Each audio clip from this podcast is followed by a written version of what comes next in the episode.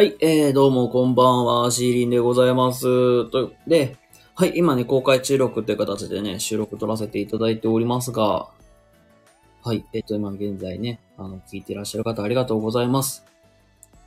はい、ということで、えー、本日のテーマは、えー怒られ体制を子供の頃から作るみたいなお話をさせていただきたいなって思います。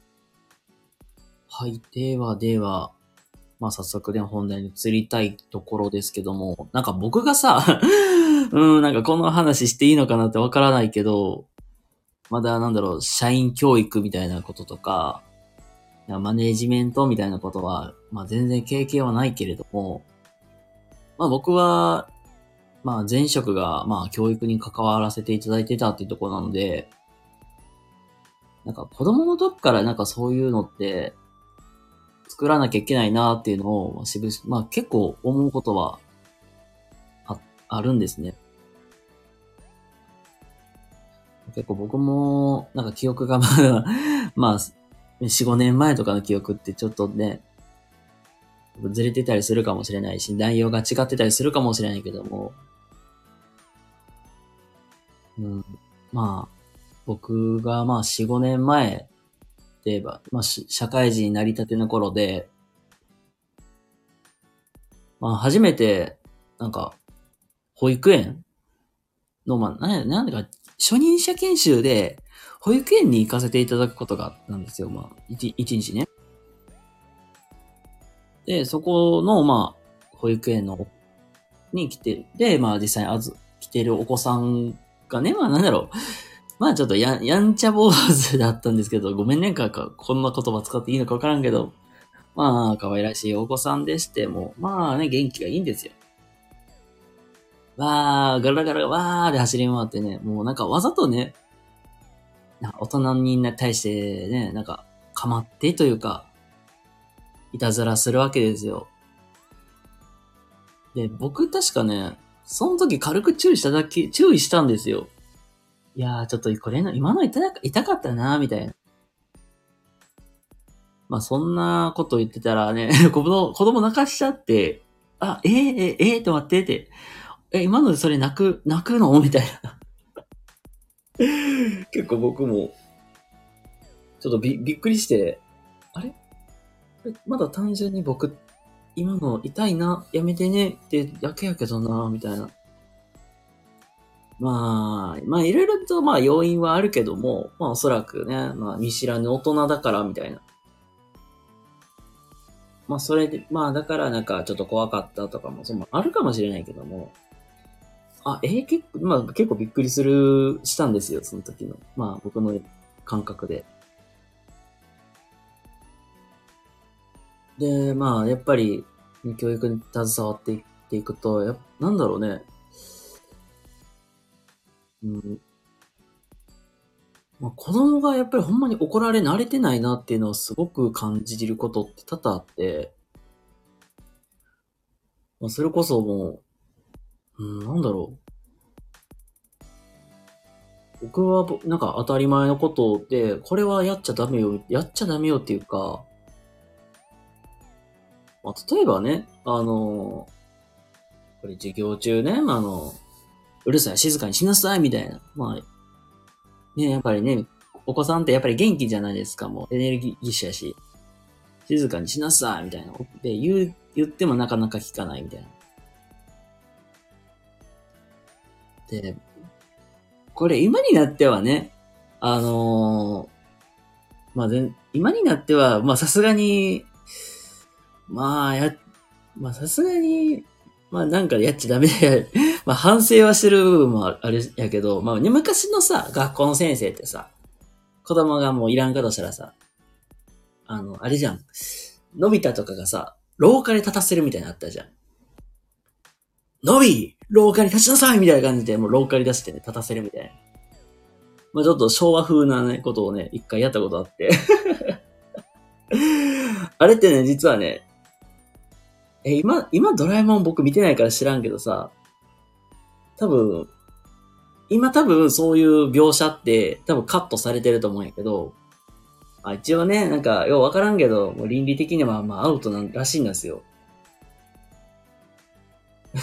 これね、僕も全然無知や、まあ無知っていうか、ね、そそんなもあんねんけど、ああ、どうもどうもこんばんは。ありがとうございます。はい。で、お俺ね、確かその時ね、保護者の方にね、バラ、ボロクスに怒られて、そ、はあ、あ、まあすいません、みたいな感じで僕謝ってんけど、まあ今に思なって振り返ると、親出しゃばりすぎじゃないって僕は思って。まあそもそも、まあだ、まあ僕らのまあ授業がまあ面白くないとかっていうのもあるかもしれないけど、まあそもそも公共の場でみんなに迷惑かけないように過ごしなさいって言うのがまあ親の言うことじゃん。で、それやのにな、なんでそこまで言うんだろうみたいな。そこだ、そこ実はね、結構、うんって思うこともあったし、まあもう少し、まあ、もう一個具体例挙げると、まあ今って学校現場ってもうなんかパソコンとかで連絡帳とか書類とか片付けたりすることも増えてんねんけど、僕がやってた時ってそれがまあ入る直前で、まあみんなね、手書きで連絡帳、今日はこれ持ってきます、あれ持ってきます、みたいな書くんやけど、あれをさ、まあ書き忘れてるお子さんもいて、で、まあ書き忘れたのは僕は仕方ないなと思うし、まあそもそもね、まあ人間やしチェックの、チェックし損ねれることってあるから、まあそれはもう僕も自分悪い部分もあんねんけど、ただただね、その連絡帳書き忘れただけで結構ね、ガチで怒鳴りこぶっていうのもあって。あこれもね、僕が悪いんやけど、そこ、それがね、まあに、同じ子で2日連チャンっていうのもあって、まあそれもね、それで、まあ、結構怒鳴り込んでこ来られたことがあって、いや、これもま結局、いや、まこれそもそも書いてねえ、書いてねえ、そのこと責任じゃねえのって 結構言いたくなることもあって、で、それってお母さんが出る番じゃないよね、みたいな。お父さんが出る番でもないよね、みたいな。それって自分が忘れたんだから、自分でちゃんと確認しなさいっていう。っていう、まあそこも教える場でもあるじゃん。みたいな感じで。まあ何が言いたいかっていうと、結局、な子供の成長の、成長の場を大人が潰してるみたいな。っていうのは僕は感じてて。で、結局、その、なん、いなんでやってないか、やってない、まあ、子供が悪いのに、なんでそれを責任転換で、じゃあ、え、先生が悪い？あ悪くなるの？みたいな。僕はそれが、ね、実は結構疑問に思うこともあって、まあ本当は、これも疑問でしかないと思う、僕は思ってますけど。それが多分、ね、あのやっぱり怒られ体制がつかなくなって、まあそう、バックれていくんちゃうかなっていう。まあこれは僕のまあ勝手な憶測になってしまうんで、これがまあ僕の意見がまあ100%正しいとは言えないけども、僕はそれはあるかなと思ってて。で、まあいろいろ考えていくと、やっぱりね、子供がまあ本当に成長していくにあたって、まあそれとにかく親であったり、ほ親とか、まあ周りの大人がまあどう関わるかっていうのは僕はめっちゃ大事かなって。で、まあ、ここ、まあ、ここからはなんか、やっぱり、僕もそうだし、僕もまあ、一応、教育の端く、教育の関係者っていう端くれの一部として、まあ僕はまあ日頃こういう意識してるっていうところもあるし、まあ大前提、まあこれは僕が実際そういう教団立ってきた経験上でというと、僕はまあやっぱり子供たちの前でもそうやけども、も嫌われる覚悟で行くのとすっげえ大事かなと思ってて、まあそれこそ、なん誰に対しても優しくすることで簡単やと思うんですよ。あそうだな。例えば、これやってない、まああれやってないわ、言って手伝ってあげるとかしょうがないな、みたいな感じで許してあげよう、みたいな。まあそういうのって、まあ、許したりとか、まあ、甘えてきたことに対して、こっちがなんか手を差し上げ、差し出すっていうのは簡単なもんですよ。それは僕簡単かなと思うけど、やっぱり厳しくするって、ちょっと人って難しいと思うんですよ。なぜなら、なんなんこの先生、ムカつくとかさ、えー、今までこんなことここまでしてくれたらなんでしてくれないのみたいな。まあそういうことってね、あると思うんですよ。なんか、いかにな嫌われる覚悟っていうか勇気って必要だなって、って僕は思うんですよ。まあ大前提も取り、まあ嫌われる勇気っていうのはすごく大事かなと僕は思ってるし、まあ、その、まあ、めん、まあ、モチベーションで、まあ、モチベーションというか気持ちが持てるようになってるのって、うん。物事、まあ、言葉に対しては、あかん、ダメ、みたいなことを言うんやけど、それ、まあ、それ、まあ、と、やっぱり人格、人格とはまた別。僕がまあ思う、なんかいい先生であったりとか、いい大人って、うん、その人に対して、だからどんだけ真正面から向き合えてるのかなって。で、真正面から向き合って、まあやっぱりダメなものはダメだって。そこをしっかり伝える勇気って本当大事かなと思うし。なので、まあ実際になんかね、もう、パワハラまがいに なんかね、もうボロクソに言うのはやっぱり違うけど、あなたのことはほんまに好きだよ、みたいな。あなたのことをちゃんと認めてるよって、まあ、承認欲求は大事だけど、やけどこれはダメだよね、みたいな。で、ここはきちっと伝えるのはすごく大事かなと思うんですよ。なんかそういうことをきちっとしないと、やっぱり、なんかもう子供の可能性は僕は潰すかなって。だから、まあ、ポイントとしては、まずは、あの、ダメなものはダメだよって。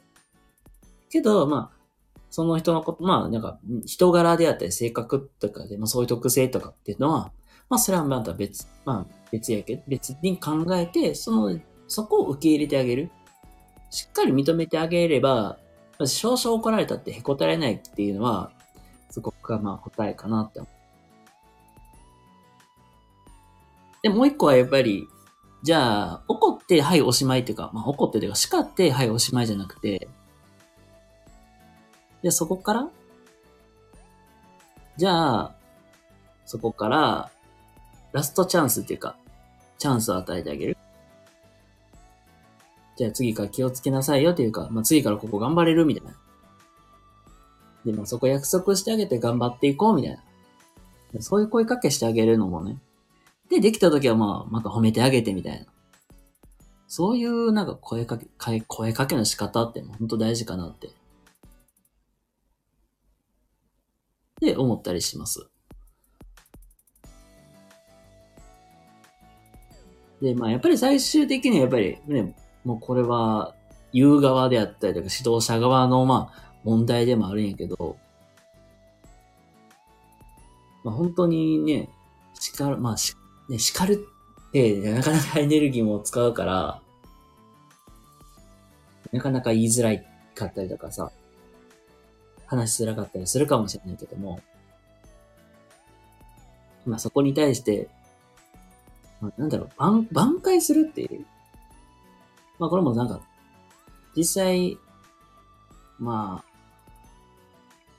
まあこれもなんかさっきと似てる部分もあるけども、まあ、じゃあ次頑張ってね、みたいな感じで振っ、あ、いや、もうようできたやん、みたいな。まあ、ここと繋がってくるかもしれないけど、まあそういう感じで、まあ叱るときは叱るけど、まあ人柄のところ部分に関してはね、きっちり分けて考えるであったりとか。まあそれこそ本当に、なんかごめんね、なんかちょっと回りくどくなっちゃうんやけど、まあ、もうポイントはもう、まあ大きく二つかなって。まず一つは、まあ、その人のことをしっかり思うんであれば、人柄であったり、そこは承認認めてあげようというところ。で、ダメなとこはダメってことる。あとはなんかラストチャンス、挽回するチャンスを与えるみたいな。で、できたらその分もっと褒めるみたいな感じ。これもまさに褒めて、褒めて、ここでね、僕怒った側もまあ、あ、いいな、みたいな。で、こで、自分で実際になんかウィンウィンな感じで、整える感じで。で、まあ、追っておくといいんかなって。うん、まあだからね、ほんと、今の、なんか子供たちを、まあ、育てていらっしゃる親御さんもそうだし、教える先生側もね、やっぱり気使わなあかんかったりするかもしれんけど、なんだろうな。そこの周り、子供たちの周りにいる大人たちが子供たちをダメにしてるんだろうなって僕は思うんで 僕は。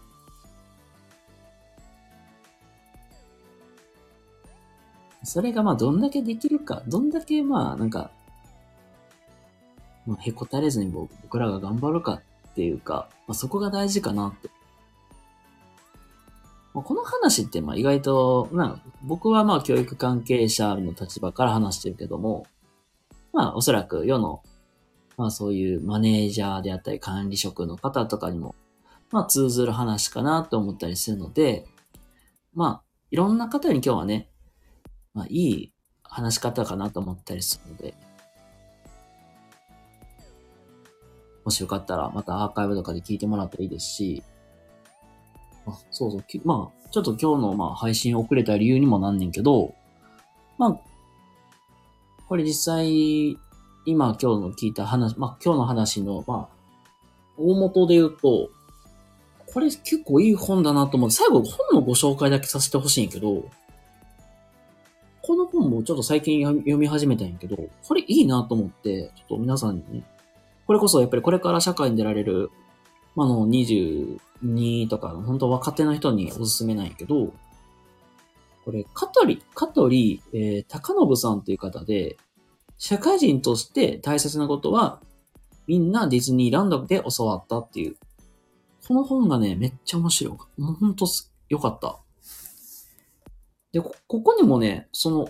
実際に香取さんが、まあ学生時代に、まあちょっとやらかしたエピソードの中で、そういう話もね、してるんで、結構冒頭の方でね、まあ、ほんまに結構いい話なんでよかったら、こちらもね、読んでもらえたらなって思います。